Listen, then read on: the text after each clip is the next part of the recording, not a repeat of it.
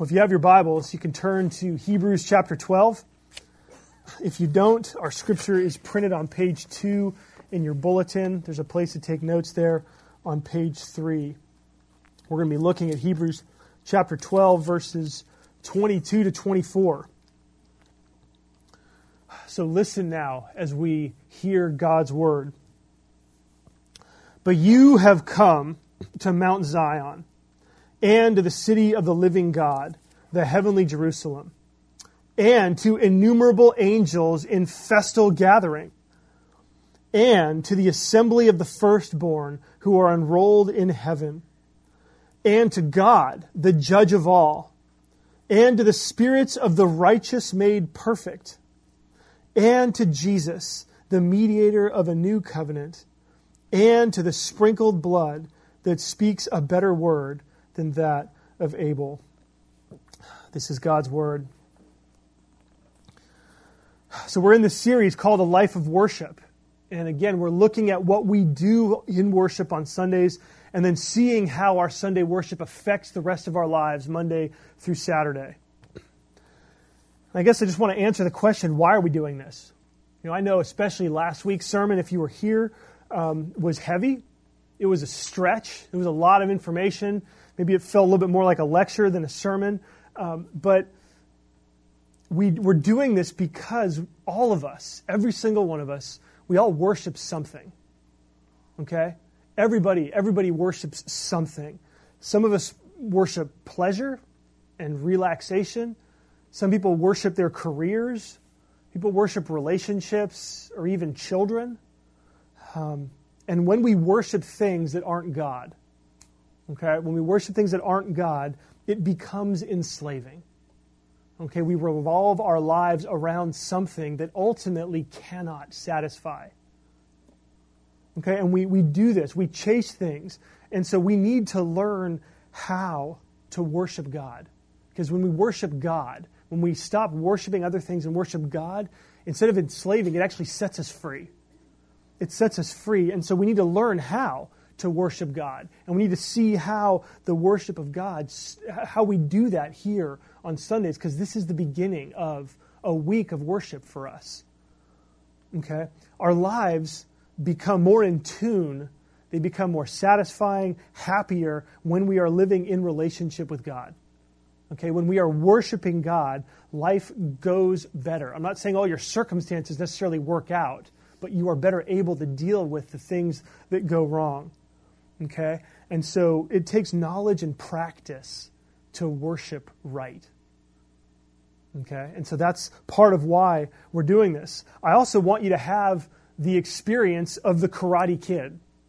Okay, we talked about that last week, the old movie in 1984, that movie where, where Daniel has that scene where you know, he's been acting like a slave in his mind, doing, waxing the cars, sanding the floors, painting the fence, painting the house, and then that scene where he realizes that everything that he's been doing is part of something greater.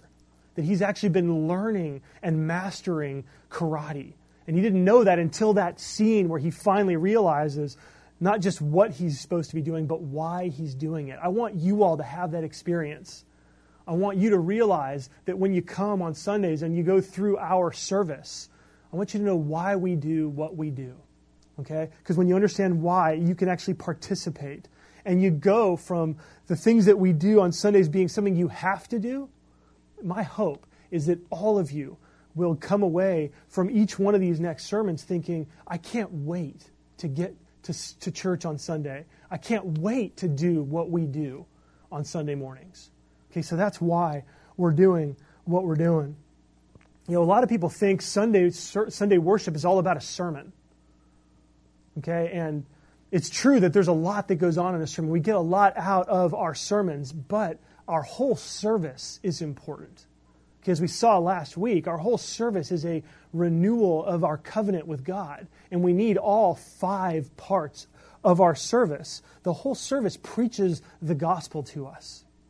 Okay, the whole service is about the gospel. And so if, if you're not experiencing the blessing of each thing that we do in our service, then you're missing out. Then you're missing out. And I want to go through that so we don't miss out. The five acts of our service, you know, they're printed in, in your bulletin. Four of them are intentionally faded out because we're going to focus on the first one. But the five are calling, cleansing, constitution, communion, and commission. Okay, and today we're going to look at the first act, the calling act. When we start our services every Sunday, we have a welcome, and then there's the calling. Okay, there's the calling. God calls us to worship Him. Okay, that's the beginning of our service. The person up front who does that is speaking for God, calling you to worship Him. Okay, that's what's going on. And so, if you get nothing out of the sermon today except for one thing, okay, if you don't get anything else out of it, I want you to take this one thing away. Okay, here it is. Our worship starts with God. Our worship starts with God. It's Him calling us.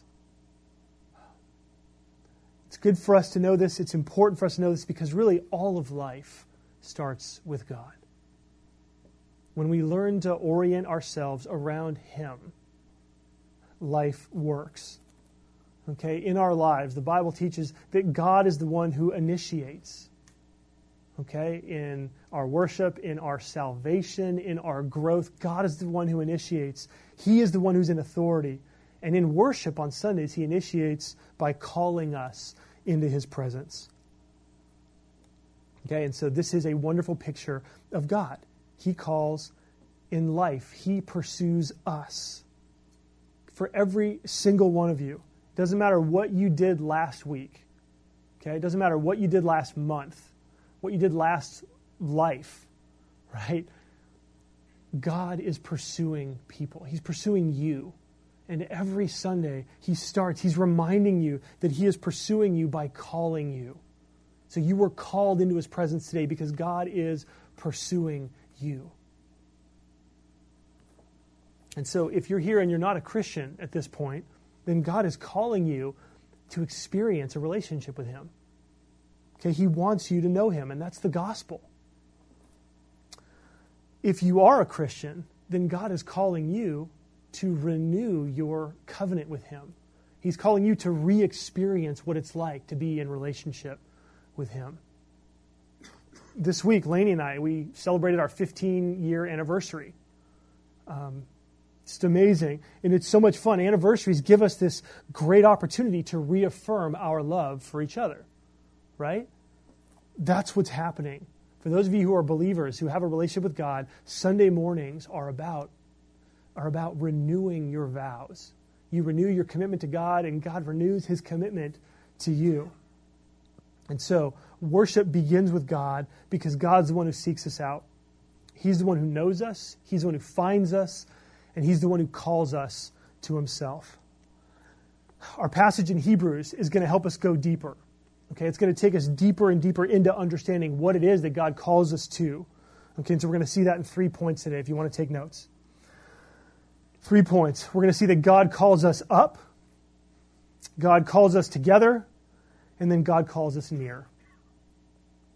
So he calls us up, together, and near. That's what we're going to see today. So, first, God calls us up. It's what it says in the text, verse 22. It says, You have come to Mount Zion and to the city of the living God, the heavenly Jerusalem. Simply put, God calls us up. He is calling us up into heaven. He's calling us to experience a foretaste of heaven. That's what the text says. Okay? This is difficult to believe, I know. We're going to talk about that. But read verse 22. You have come to Mount Zion, the city of the living God, the heavenly Jerusalem. Mount Zion was the temple where God was, it was on top of a mountain. Okay? Um, and in the Bible, that's really, I mean, it's interesting. Uh, mountains in the Bible are ways to ascend into heaven. Okay, mountains are the places on earth where God has sort of provided these pictures of ascending into the heavens. Okay, that's what mountains do in the Bible. And God put his temple on top of a mountain to communicate to his people that as they ascend the mountain to go to the temple, they are ascending in a picture form. They are God's preaching to them by faith that you, as you go up this mountain, you're ascending into heaven. Because on top of that mountain is where God lives. That's where God lives. He lives in the temple. That's where his presence dwells. And he meets with his people in heaven. When God calls you to worship, he's calling you up into heaven. The city of the living God, again, it's where God lives. The heavenly Jerusalem. As we gather here on Sundays, we're gathered in a theater, but God is calling us up. He's calling us up into the heavenly places to give us a foretaste of what it's like to be with Him. And so, what's our response? I mean, you think about it. What is our what's a fitting response? I mean, if God were to say, I want to give you a foretaste of heaven, how would you respond? You think about amazement, maybe incredulity, like, well, what does this actually mean? I don't know if I can believe this. Wonder, gratitude. And we think about how. Like, how exactly do we experience this in terms of response? Well, it takes faith. It really, honestly, truly takes faith. Because it's hard to believe sitting in a place like this that we are in heaven. That's tough. You know, and, and, I thought about this, and as I was thinking about this, I thought about different illustrations, and, and the thing that came to me was um, was headphones right? You think about, I don't know how many of you exercise, but people who exercise, you know, exercise is, is strenuous, it's tedious, it can get boring, it's long. And what does everybody do when they exercise? They listen to something, right? They put in their headphones. What does that do for you? It completely changes your perspective, right? It fills you with another world, right? Whether it's music, whether it's books on, you know, books on audio. I mean, whatever it is, you are actually taking another world and you're putting it in your ears. And you are filling your mind. You're filling, and not just your mind, because it touches beyond our mind. You fill your mind and your heart with another world. And it makes the exercise less difficult. It makes the exercise, you know, more enjoyable. It makes the time pass. That's what faith does for us. That's why we need faith as we come to God in worship. Because if you come and all you're doing is sitting in a theater and looking down and looking at people and instruments and this kind of, then nothing happens, right? And so it takes faith. The headphones of our faith mean that when you come, you have to realize, hey, you know what? I'm ascending Mount Zion. And so, even as you come, if you come and you walk up the steps, I mean, it could be as practical as this. As you walk up the steps to find a seat, you can say to yourself, it's almost like I'm ascending the mountain to meet with God. I'm ascending into the heavenly places. It's a call to faith. You have to believe. You have to believe. And so, you want to remind yourself this is what God wants me to think, this is what God wants me to experience. And as you remind yourself of that, that's an act of faith. You're not believing. The Bible says, don't believe what you can see, believe what you can't see. And this is an example of how to do that. You got to remember the headphones.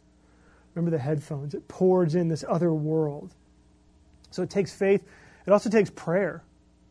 And so that's what we do. Right after the call, right after the call to worship, the next thing that we do is a prayer of invocation. Okay? I don't know if you've ever heard it called that before. That sounds really liturgical, I know, but that's just what we do we're praying, asking, we're invoking God's Spirit to come down and be with us because it's hard. okay, we can't do this on our own. Even faith is impossible without God's Spirit. And so when God calls us, the first thing that we do in response, we try to hear it with faith, and then we respond by praying. And we say, God, we have heard your call, and we want to respond. Help us to worship you. Help us. Do for us what we can't do for ourselves. Fill our minds and our ears and our eyes, even, with a vision of who you are. Fill us with yourself. And then we begin to respond. And God, we thank you. We begin to express some of that gratitude, some of that wonder and amazement. God, really? Really? We get to go to heaven with you? So it takes prayer. And then we sing. right? We sing two songs of adoration and praise. We sing songs of praise because when it comes to praise and adoration, prayer is not enough. Okay? It's not enough just to pray. We also have to sing. I found some great quotes. Listen to this singing glorifies and beautifies speech. When you want to say something really powerfully, um, you might go to poetry, right? That poetry takes the normal way that we speak and makes it more beautiful and more meaningful. Well, then singing takes that poetry and makes it even more. When you love someone, you use heightened, glorified poetic speech and you sing because saying it is not enough. We sing because singing gets to our emotions. Okay? If in your prayers you haven't really connected with your heart, that's why we sing. Because when we sing, that's when we enter in full body. I mean, think about it. When you sing, you are much more engaged, right? You are much more, your heart and your mind are engaged. Sometimes it's easy, when we, especially with prayers that we have written down that we recite together, it's easy to say that stuff and not mean it. But when you sing it, it engages more of who you are and with praise and adoration to respond to God's call. Right? What you can't almost, you almost can't do that without singing.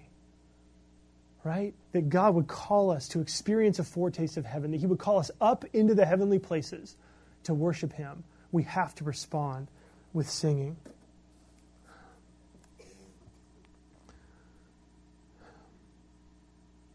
So, if this is what singing does, if it's intended to engage your heart, engage your emotions, get you full body and soul involved in worship, then how should you sing?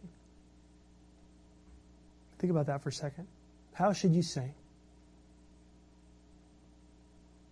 I think you should sing loud. I think you should sing loud. Um, a pastor that I know and love used to say this If God has given you a wonderful voice, praise Him with it. If he's given you an awful voice, get him back for it. I love that. I love that.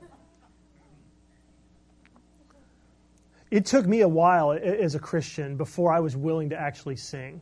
I was embarrassed. I didn't want to be that out there. And it was, a, it was an act of faith, actually, that, that enabled me to enter into singing. I thought, you know what, this is what God wants from me. But it took me time.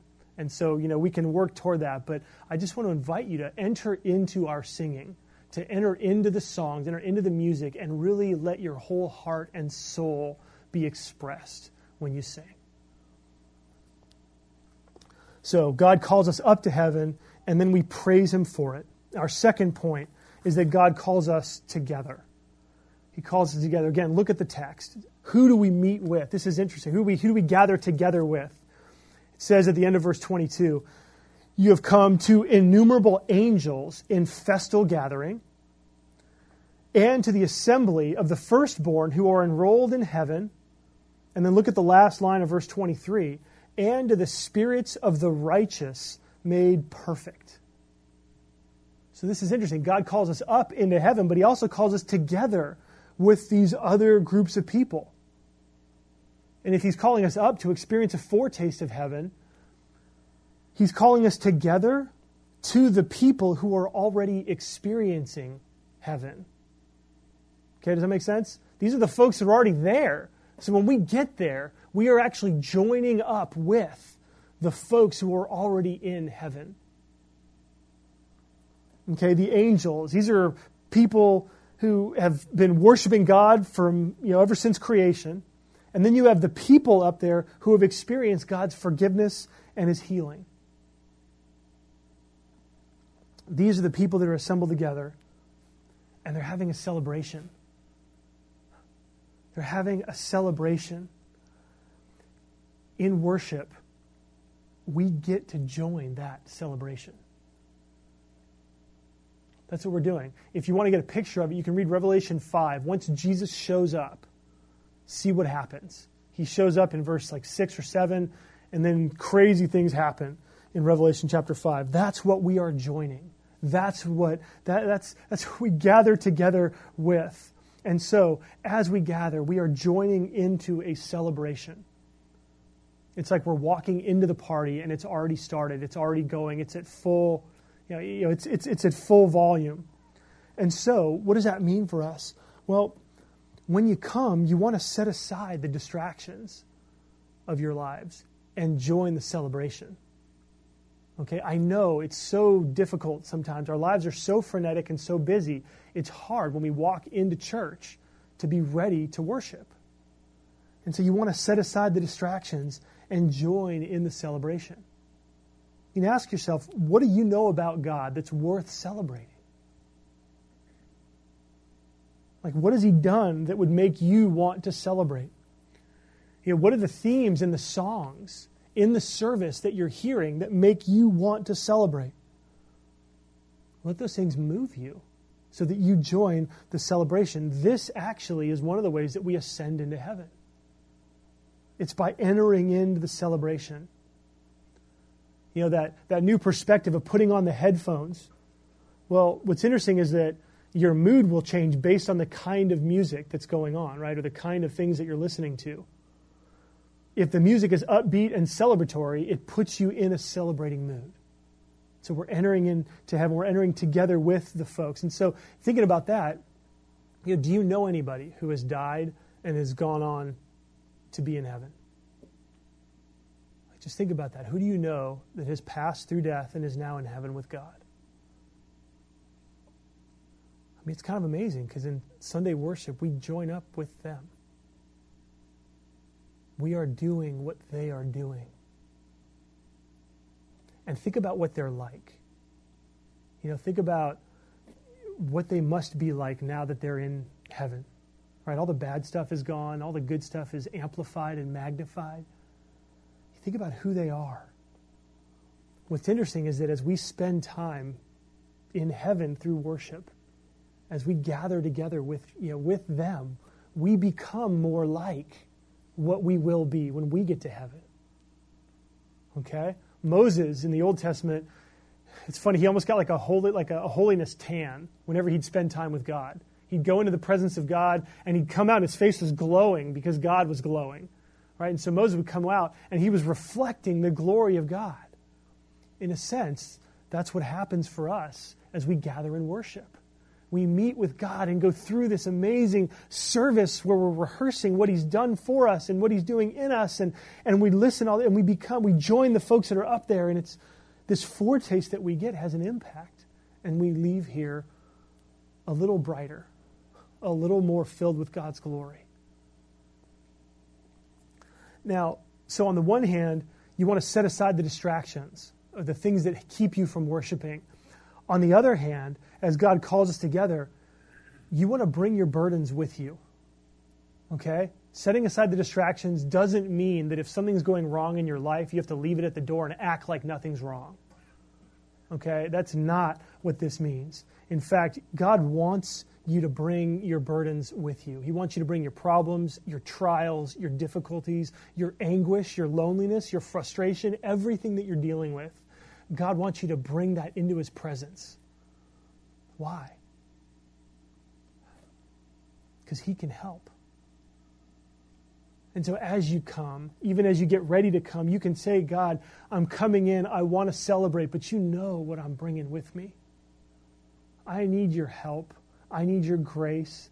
I need your healing. I need your wisdom when you come with that heart and you bring your burdens and you say, God, I'm going to let these things, I'm going to put these things at your feet and I'm going to remember who you are, and that's going to give me reason to celebrate even with these things. What God does in the service is He meets you exactly where you're at. I can't tell you how many times people have come up to me and said, Man, that song or that prayer or that, that what you said in the sermon, it was exactly what I needed to hear. It's like, hallelujah, God is ministering. So bring your burdens. Um, at some point, I, I, read, I was reading through different calls to worship, you know, and, and one that I read said this Here's the call to worship Don't leave your cares at the door, don't leave your pain and sorrow. Bring them with you and ask God for His grace, His help, and His perspective. It's a good call, right? It's very, very honest. It's good that God is willing for us to be honest with Him. So, again, how do we respond to this? If God is calling us together into this celebration, well, we're going to respond with prayer and singing. Again, let me just say this, though. If this is what God is calling us to, you need to be here to hear the call. Okay? If God is initiating a service where He's renewing His covenant with you, you need to hear Him start the service. Okay? You need to hear Him. And this isn't about like being legalistic or, or anything like that. This is just like, if God's going to call, do you want to hear that? If God wants to start His service by inviting you in, up, and together, you need to be here to hear that. And so I'd encourage you to be here on time. Be here to hear the call. I know it's difficult. I know it's hard. There are days where I had a day where I was preaching, I didn't show up, you know, on time. So I mean, I get it. I get it. Children, distractions, life is busy, but I want to I want to woo you. I want to convince you like that, man, I don't want to miss another call to worship. I don't want to miss hearing God call me in this way. And so part of the response is to be here to hear the call. Um, there's things that you can do about this. Like you can wake up refreshed. Okay, traditionally, like it's been said, that Sunday morning starts Saturday night. Okay, and then how you how you handle Saturday night is going to affect your ability to even hear God call you. It'll affect your ability to get to church on time. It affects your ability to hear and to be in a place where you can hear when you get here. And so you can wake up refreshed for some of you, um, this has been true for me. You can wake up uncluttered. So sometimes it's helpful to set out the stuff for Sunday morning, Saturday night, because if you don't give yourself enough time, I'm talking real practical stuff here, right? It helps us. It really does. It helps us to make sure that we are all here and ready to hear God's call when He calls. Um, and then I'd invite y'all to, to just seek the Lord. You know, just a simple prayer Lord, thank you for waking me up and getting me here. Thank you for the blessing of Sunday worship. Help me, even as I'm getting ready. You can do this while you're brushing your teeth, while you're shaving, while you're doing your hair, your clothes, whatever, while you're driving. God, as we drive, it's like we're ascending up into the mountain. I mean, whatever it takes, just pray. Lord, help me. I'm coming to meet with you, and it's easy to forget that. And so, praying to prepare your heart. Now, we're going to do something different starting next week. Okay, let me let you know a little secret. Um, we say our service starts at 9:30, right? That's what it says in the bulletin.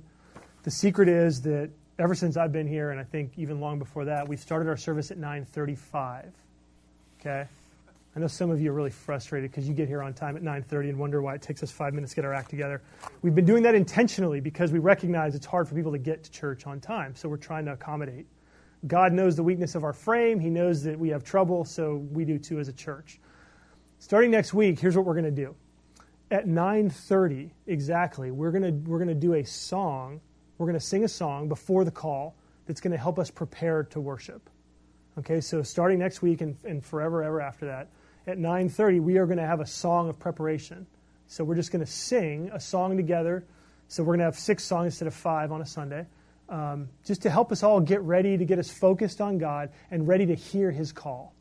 Okay, so please be here at 9.30 because we're going to start by singing and if you get here between 9.30 and 9.34 or whatever um, you know just come in sit down enter into the song pray whatever you need to do and then we should be doing the call at roughly the same time. Songs usually take about four or five minutes and so we'll probably still do the call at 9.35 but we want to help you prepare to worship. We want to help you prepare to meet with god and so we're going to add that that sixth song that, that first song there at the beginning starting next week. So you've been warned. If you know people who aren't here, let them know. Let them know. Okay, so God calls us up, He calls us together. Our last point is that God calls us near. He calls us near. Again, look at the text. Verse 23, the second line. You have come to God, the judge of all. You've come to God. He is who we're meeting. We are meeting God. Let's say tomorrow morning you get to the office and you either check your email, your voicemail, whatever it is, and there's, a, there's one message, and it's from your boss. Okay, and the message says, Plan to meet me in my office Friday at 10 a.m. And that's it. How would you feel? What would your Monday through Thursday be like? it kind of depends, right? Depends on your relationship with your boss, depends on your conscience, and depends on some of your performance, right? Your, your mind be racing, like, what does he want to meet me for? What does she want to meet me for? You know, what is this going to be about? God issues you a call to meet with him every single Sunday. Next Sunday, God is going to call you. He wants to meet with you in a special way next Sunday at 9:30. Okay? Um, we are coming to meet with God who is the judge of all. He is the boss of bosses. Right? We're meeting with him. And what's amazing is that he wants to meet with us so that he can talk to us about his relationship with us. So he can rehearse the blessings that he has filled our lives with. So he can equip us and strengthen us to make us important, clean, wise, strong, and with a purpose. Like that's what God wants to do in his meetings with us. And he calls us to this. God, the judge of all, what that's referring to is the one who is going to bring about justice for all. Okay, and so another way to think about that is God is the judge who is going to make everything right. Okay, and so up is a foretaste of heaven. Together is the people who have already begun to experience heaven. And God is the judge who is bringing heaven. Okay, He is the one. And we get to meet with Him. And what's amazing is that every time we meet with Him, God says, and let me give you a foretaste of what you are going to be like, of what, what your life is going to be like, so that you can begin to experience it today. We call it the now and the not yet, or the now and the more to come. Again, God, the judge of all, begins to make things right in our lives more and more and more. Now, in terms of a response from us,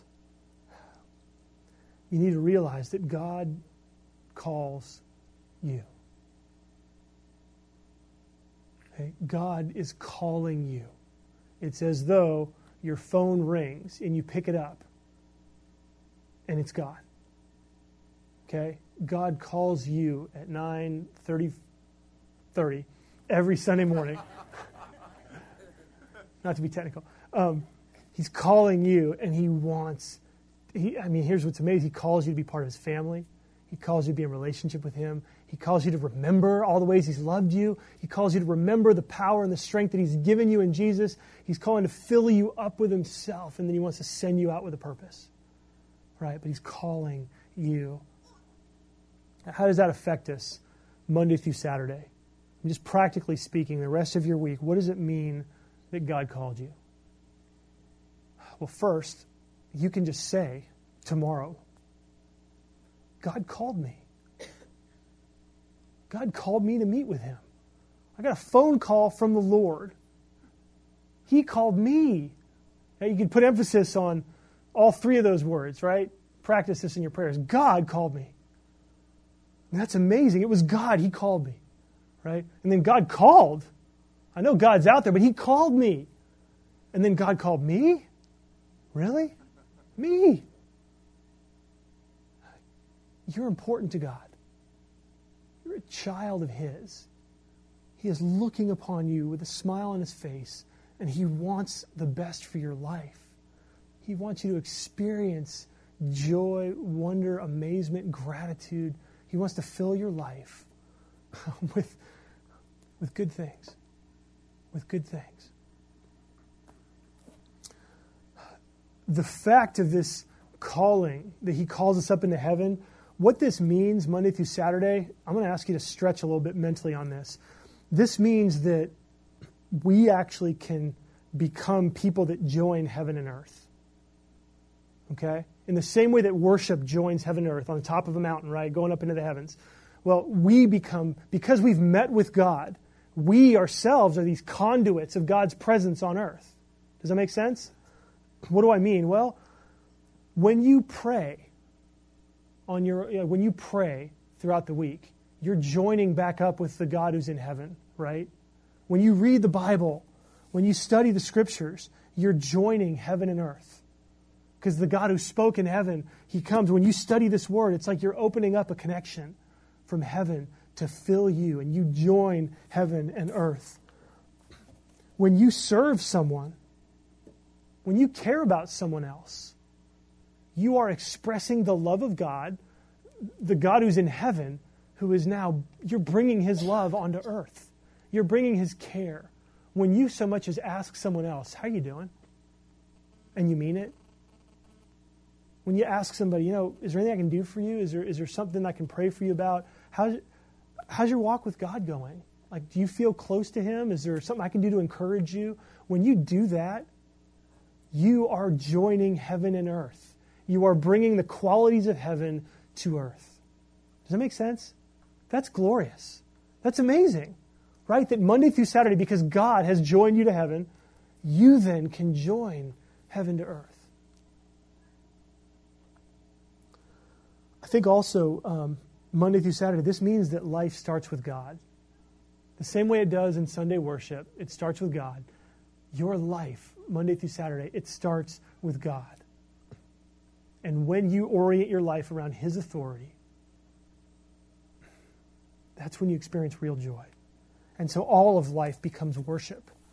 Your family, your work, your recreation, all of it is a way to worship God. So our text says one more thing. There's one more person that we come to when we when God calls us to worship. It's the end. It's the last verse. Verse 24. Read it with me. It says, "You've come also to Jesus, the mediator of a new covenant, and to the sprinkled blood that speaks a better word than the blood of Abel." So God calls us to worship. He's calling us to Jesus. Jesus is the one that stands between us and God. Our trip up to heaven, right? Our ascending the mountain to go into the heavenly places on the top of that mountain. See, the mountains actually don't reach up to the heavens, right? We get that. We need a transport. Once we hit the top of that mountain, we need something that will actually transport us into heaven. You know what's on the top of that mountain? It's the cross. The cross. Jesus up on the hill of Calvary, that cross is what opened up access for us into heaven. It's Jesus, that God Himself came down to make a way to bridge the gap between heaven and earth. We can't get there. We can't climb a mountain. We can't do, we can't do enough to get there on our own. We need Jesus, God, come down. We need His cross to get us to heaven. And so our calling is a call to Jesus. The cross is the way across the gap that exists between heaven and earth. And that's what the author says at the end of verse 24. He says, And of the sprinkled blood that speaks a better word than the blood of Abel. The blood of Abel, that's coming from Genesis chapter 4, at the very beginning, the first murder that was ever committed in Scripture. Cain killed his brother Abel, and God comes and says that the blood of Abel is shouting out, Cain, it's shouting out against you. It was calling for vengeance. But the blood of Jesus has a better word for us. The blood of Abel says, vengeance. Punish the one who committed this sin. And the blood of Jesus cries out, forgiveness. Forgiveness. On the cross, even while he was paying the price for our sins. Jesus, his own, Jesus' life called out, Father, forgive them. They don't know what they're doing. They just don't understand. And what a good word for us. What a good word for us. If you're not a Christian, this is the word of Jesus that comes to you. This is the good news, the gospel that calls you into a relationship with Him. Forgive them They don't know what they're doing. I get it. I spent years and years and years of my life apart from God, but not knowing, really, not understanding that I was living apart from Him. Jesus' blood calls you back. It's the doorway. The cross is the doorway into heaven. It's the transport that gets us there, that gets us all these blessings. If you're a Christian here, we do the same thing. You know, we have a relationship with God, and yet maybe there's areas of our lives where we ignore God. We don't let Him in. We also need to hear Jesus saying, Father, forgive them. They don't know what they're doing we hold on to things because we think our life will be better if we don't let God into this part of our lives. And Jesus says, You don't know what you're doing. That's not the pathway for real blessing. And so the blood of Jesus calls out forgiveness. It's calling you. It knows when and where you're living apart from Him, and it's saying, Come on back. It's calling us back. It's calling us up. It's calling us together because ultimately it calls us near to Jesus. Let's pray together. Jesus, we love you so much that you would call us, and even when we don't listen, that you would continue to offer your grace and your forgiveness. It's just mind blowing. Jesus, there is nothing else that I would rather do than to serve you. Would you help all of us Help us all, Jesus, to, to, to listen when you call. Help us, Jesus, to let this grace, this, to let your blood call us nearer and nearer and nearer to yourself. Fill us with your love and your forgiving grace. And Jesus, would you touch those who don't know you? Touch those folks who aren't Christians yet and help them to see. Help them to see that you have come near to them and are calling them to commit to you. Help them to confess their sins and trust in your cross. And we will praise you. We will be grateful to you. We will sing to you. And we will live for you. We pray this in your name. Amen.